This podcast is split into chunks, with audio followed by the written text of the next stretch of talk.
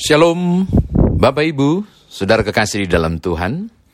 Saya Pendeta Nyoman Jepun, saya mengajak saudara untuk membuka Alkitab. Injil Matius pasal 26, sesuai bacaan Sabda Bina Umat hari ini, Injil Matius pasal 26, ayat 47 hingga ayatnya yang ke-56. Injil Matius pasal 26, ayat 47 hingga ayat yang ke-56. Mari kita satu dalam doa. Bapa dalam Kristus Yesus kami mau mendengarkan firman-Mu, tolonglah kami, agar kami boleh memahami kekayaan firman Tuhan ini lalu mengerjakannya demi Tuhan Yesus Juru Selamat kami berdoa. Amin. Injil Matius pasal 26 ayat 47 hingga ayat yang ke-56 berbunyi demikian. Waktu Yesus masih berbicara, datanglah Yudas, salah seorang dari kedua belas murid itu, dan bersama-sama dia serombongan besar orang membawa pedang dan pentung disuruh oleh imam-imam kepala dan tua-tua bangsa Yahudi. Orang yang menyerahkan dia telah memberitahukan tanda ini kepada mereka. Orang yang akan kucium, itulah dia, tangkaplah dia. Dan segera ia maju mendapatkan Yesus dan berkata, Salam Rabi. Lalu mencium dia, tetapi Yesus berkata kepadanya, Hai teman, untuk itukah engkau datang? Maka majulah mereka memegang Yesus dan menangkapnya. Tetapi seorang dari mereka yang menyertai Yesus mengelurkan tangannya, menghunus pedangnya, dan menetakkan kepada hamba imam besar sehingga putus telinganya. Maka kata Yesus kepadanya, Masukkan pedang itu, kembali ke dalam sarungnya. Sebab barang siapa menggunakan pedang akan binasa oleh pedang. Atau kau sangka bahwa aku tidak dapat berseru kepada Bapakku, supaya segera mengirim lebih dari 12 pasukan malaikat membantu aku. Jika begitu, bagaimanakah akan digenapi yang tertulis dalam kitab suci yang mengatakan bahwa harus terjadi demikian? Pada saat itu Yesus berkata kepada orang banyak, Sang kamu, aku ini penyamun. Maka kamu datang lengkap dengan pedang dan petung untuk menangkap aku. Padahal tiap-tiap hari aku duduk mengajar di bait Allah, dan kamu tidak menangkap aku. Akan tetapi semua ini terjadi supaya genaplah yang tertulis dalam kitab para nabi. Lalu semua murid itu meninggalkan dia dan melarikan diri. Demikian firman Tuhan, saudara dan saya dikatakan berbahagia jika mendengarkan firman Tuhan ini, merenungkannya, memberitakannya, istimewa melakukan dalam kehidupan beriman kita. Bapak Ibu ada beberapa catatan menarik dari firman Tuhan ini. Selesai makan pasca, pesak, makan perjamuan Paskah itu tradisi di uh, hari raya Yahudi ketika kepala keluarga memimpin pasu, uh, memimpin perjamuan. Dari dalam hal ini di kelompok 12 kepala keluarganya adalah Tuhan Yesus. Dan setelah melaksanakan perjamuan Paskah, berdoa di Taman Getsemani, bacaan kita kemarin, lalu kemudian diperkirakan sekitar pukul 3 dini hari dia ditangkap. Saya mau berbagi dengan saudara hal-hal menarik tentang peristiwa penangkapan itu. Yang pertama, Aneh rasanya jika seorang penjahat ditangkap dan diadili di subuh hari. Karena sesuai dengan tradisi, ketika pengadilan terjadi, orang harus menghadapkan dua sampai tiga saksi yang memberatkan maupun meringankan. Jika ditangkap subuh-subuh, hari masih gelap dan pengadilan dilaksanakan, bagaimana mungkinkah ada saksi? Ini menarik ya, pengadilan tidak adil dimulai dan terjadi. Perhatikan kalimat terakhir pada Yesus yang diucapkan oleh Tuhan Yesus di ayat 50, 55 hingga ayat 56. Sangkamu ini aku penyamun. Tiap-tiap hari aku di bait Allah kau tidak tangkap aku. Bapak juga menangkap. Kiranya memahami bagian ini bahwa ini kon, uh, upaya yang dibuat dengan sengaja dengan maksud yang tidak baik oleh pemuka agama para kaum klerus, jelisan Henry, Mahkamah Agama mengutus untuk menangkap Yesus. Kenapa tidak mau melakukan penangkapan di siang hari? Wow, banyak pengikut Tuhan Yesus. Dan itu bisa meresahkan. Dan akan terjadi kekacauan. Main aman, kita tangkap subuh-subuh. Ah, main aman, kita tangkap secara diam-diam. Jadi sejak awal proses penangkapan, pengadilan, dan semua hal itu semua dilakukan dengan cara yang sangat licik. Ini yang pertama yang saya mau sampaikan kepada saudara. Yang kedua, saya tertarik di ayat yang ke-47 dan 48. orang yang akan kucium. Itulah dia, tangkaplah dia. 49, dan ia maju, lalu mencium Yesus, dan Yesus ditangkap. Menarik ya, jadi Yudas memprakarsai proses ini. Dan Yesus ditangkap dengan cara yang licik menggunakan orang dalam. Dan orang dalam itu adalah muridnya sendiri. Lalu kita sudah bahas tentang Yudas ya. Tapi yang saya mau katakan bahwa luar biasa bahwa sulit licin sekali untuk menangkap Yesus. Mereka tidak mendapatkan strategi. Bagaimana caranya Yesus ditangkap? Tidak dapat kesalahannya. Dan sulit sekali. Gimana caranya pisahkan dia dari orang lain? Cari waktu yang tepat. Dan Yudas tahu bahwa Yesus punya waktu waktu berdoa yang khusus. Ah, kita tangkap saja dia di sini. Kodenya adalah ciumanku. Ciuman adalah cara menangkap Yesus. Orang dalam, orang yang akrab, memberi simbol yang menarik, yaitu simbol keakraban. Dan tahukah saudara, ketika berjumpa dengan Yesus, apa yang dia katakan? Dan segera ia maju mendapatkan Yesus dan berkata, Salam Rabi. Kira-kira begini, Shalom Rabi. Damai sejahtera Rabi. Ketika damai sejahtera dilakukan, yang ada adalah penangkapan. Wow, enak uh, membayangkannya ini sungguh menggemaskan Bapak Ibu. Hal berikut, saudara, tolong lihat reaksi manusiawi sekali. Reaksi yang dilakukan oleh para murid. Salah satu murid menghunus pedang. Dan putuslah telinga dari seorang prajurit. Coba lihat ayat 51, 52. Saudara lihat, ini reaksi manusiawi. Membela guru. Ini yang ditakutkan, salah satu yang ditakutkan ketika terjadi penangkapan siang hari. Bisa rusuh. Tetapi pembelaan ini justru tidak diterima secara positif oleh Tuhan Yesus. Lihat ayat yang ke-52, masukkan pedangmu. Siapa yang menggunakan pedang akan mati juga oleh pedang. Atau kau sangka bahwa aku tidak dapat bersuruh kepada Bapakku untuk kirimkan 12 malakat, malakah, 12 prajurit surgawi. Apa maksudnya Bapak Ibu? Kadang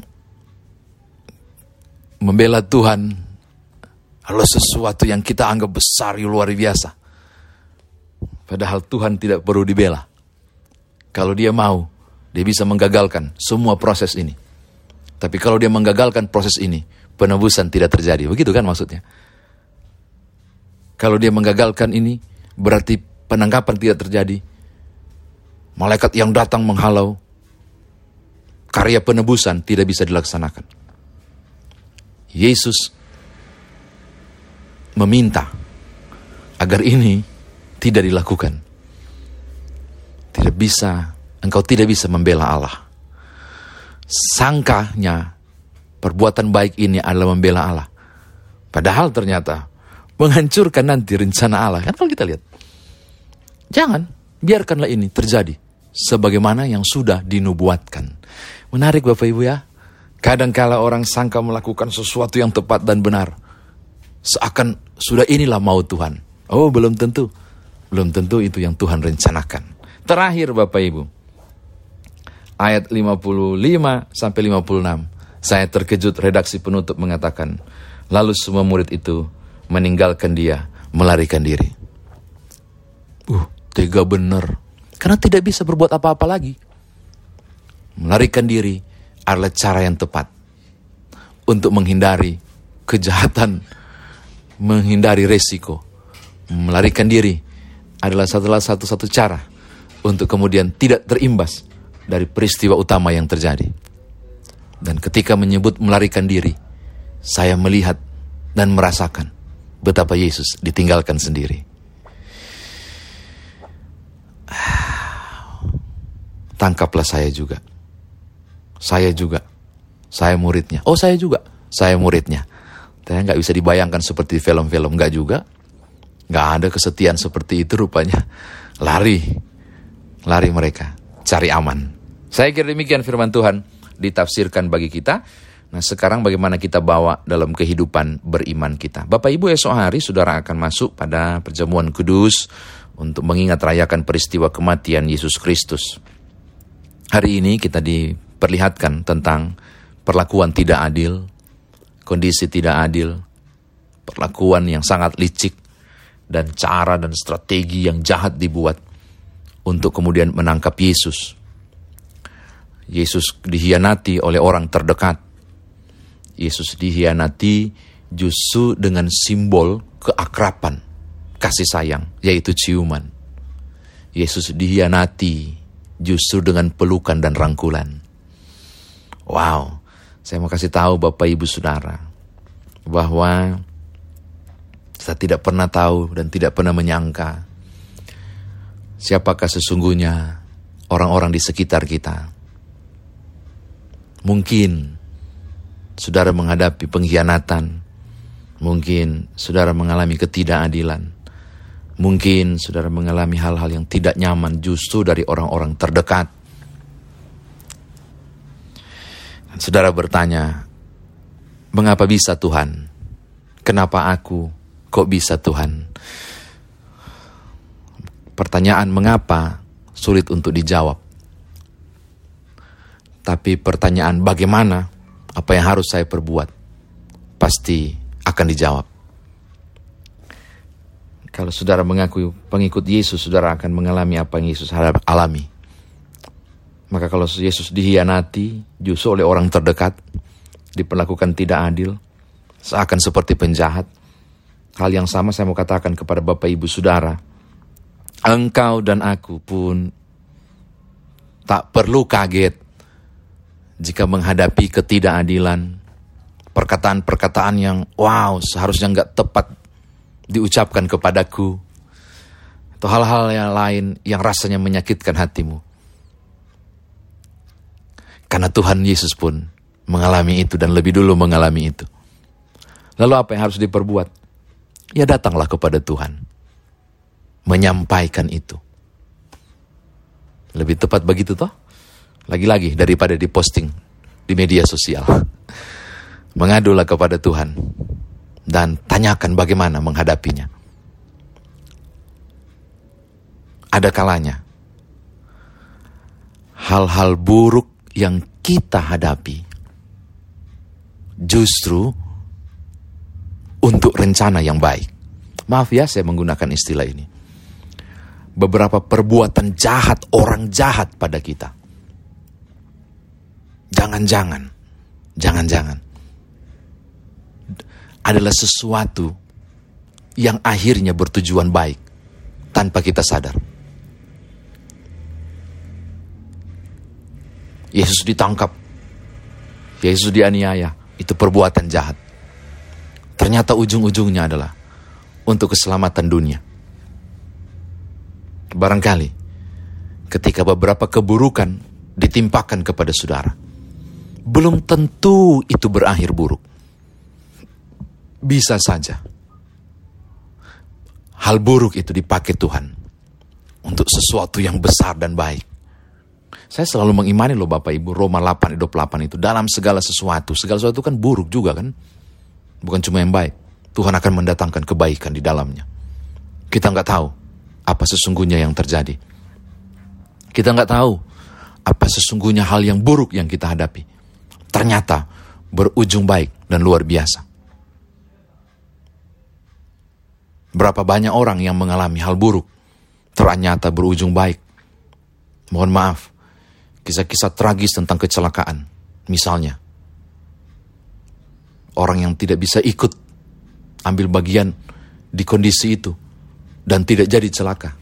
Justru karena ternyata mengalami penundaan dan tidak bisa berangkat. Atau hal-hal lain, saya tidak tahu. Ada banyak hal buruk yang sesungguhnya berujung baik. Tidak selamanya hal buruk itu adalah buruk. Bukankah itu yang dikatakan dan harus dijalani kata Tuhan Yesus? Maka hadapi saja keburukan saudara. Berharaplah Tuhan turut bekerja untuk mendatangkan kebaikan. Ini hal pertama. Hal yang kedua, Bapak Ibu Saudara, hal yang kedua, saya senang barang siapa yang menggunakan pedang akan mati oleh pedang ini perkataan luar biasa di tengah kepanikan Bapak Ibu. Bapak Ibu tolong ingat bahwa ucapan ini di tengah kepanikan. Dan bagaimana Tuhan Yesus menghadapi kepanikan itu dengan tenang. Dan dia berkata, masukkan pedang itu ke dalam sarungnya. Sebab barang siapa menggunakan pedang akan binasa oleh pedang. Saya nggak tahu kalau saya yang hadapi itu, bisakah saya berkata setenang itu dengan ungkapan yang sangat berwibawa itu. Hal kedua, saya mau bilang kepada saudara. Goncang gancing, rusuh, berbagai hal mendesak saudara dan ramai, membingungkan. Tenanglah. Hadapi dengan tenang, maka saudara akan bersikap dengan bijak. Saya ulangi. Tiga porak-poranda, banyak tantangannya, orang bisik ini, orang sampaikan ini, orang telepon ini, orang WA ini, riuh, riuh, riuh uh, rusuh. Jangan panik. Saya ingin mengajak hal yang penting yang dilakukan oleh Tuhan Yesus. Dia tetap tenang. Karena di dalam tinggal tenang, pertolongan selalu ada. Ah, jadi hadapi saudara punya masalah, bukan dengan kepanikan, tapi dengan ketenangan. Supaya ada langkah bijak yang saudara lakukan. Ada perkataan wise dan bijak, saudara akan ucapkan. Kalau sudah panik, pikiran kacau, oh udah gak bisa bijak lagi ambil keputusan. Tenang, Wow, sangat tenang Tuhan Yesus menghadapi masalah ini. Terakhir, yang ketiga. Ditinggalkan juga ya akhirnya. Persahabatan tiga tahun, relasi yang sungguh luar biasa. Akhirnya para murid meninggalkannya. Dan saudara berkata, uh, teganian murid-murid ini. Mereka tidak setia. Saya mau sebut ini gambaran kita sebagai manusia. Cari aman adalah hal yang paling jitu yang bisa dilakukan oleh banyak orang ketika hadapi tiap masalah. Ya tah? Jadi kalau para murid melarikan diri, kita tidak perlu mencemooh karena saya saya rasa itu mewakili kita sebagai manusia. Dan pilihannya ada pada kita. Tetap bertahankah atau lari? Hal ketiga ini mau katakan begini kepada Bapak Ibu Saudara. Ukuran kesetiaan, ukuran persahabatan, ukuran cinta kasih, ukuran perhatian, dan semua jenis yang baik. Itu terukur tulus atau tidak. Bukan pada suasana puncak kesuksesan. Bukan pada situasi yang menggembirakan. Bukan pada keadaan yang nyaman. Engkau bisa mengukur kesetiaan, ketulusan, cinta kasih orang lain. Dan sebagainya. Justru di saat kepanikan. Di saat engkau tidak sukses, di saat engkau hancur, di saat engkau jatuh. Mereka yang bertahan di sisimu, kiranya itulah mereka yang tepat, yang tulus, yang setia, yang tidak cari aman. Tapi cari aman dan melarikan diri, saya mau bilang, itu kayaknya natural banget tuh gayanya manusia maka kalau para murid melarikan diri, itu cerminan ada pada kita. Tapi, andai kata saudara mengalami situasi itu, justru ketika saudara tidak sukses, justru ketika saudara sedang gagal, dan ada yang tetap setia di samping saudara, saya mau katakan, peluk dia. Oh, peluk dia. Dan jaga dia baik-baik. Karena orang ini adalah orang yang tulus dan setia. Kalau orang dekat, hanya karena kesuksesan saudara, orang dekat di saat saudara sedang ada di puncak yang tinggi, orang dekat karena gemilang, orang dekat karena melihat kecemerlangan saudara. Itu belum bisa diukur. Ukur kesetiaan dan ketulusan mereka. Justru di saat saudara sedang mengambil ini, menghadapi kehancuran. Tadi terakhir saya bilang lah, tapi terakhir sekali. Tapi untuk itu kan, Yesus mati di kayu salib tak? Untuk para murid yang lari kan, Yesus mati di kayu salib. Untuk Yudas yang berkhianat juga kan, Yesus mati di kayu salib, tapi sayang sekali toh dia menggantung diri dan tidak diselamatkan. Untuk Petrus juga kan yang sangkal tiga kali. Yesus gantung, tergantung di kayu salib. Ya, ini menariknya. Sahabat sejati cuma satu rupanya ya. Juru selamat kita Yesus Kristus. Di saat para murid meninggalkannya, dia tetap setia tergantung di kayu salib. Karena untuk para murid itulah dia juga disalib. Dan menebus mereka termasuk saya dan saudara. Tuhan berkati Bapak Ibu. Selamat menyiapkan diri memasuki Jumat Agung. Haleluya. Amin.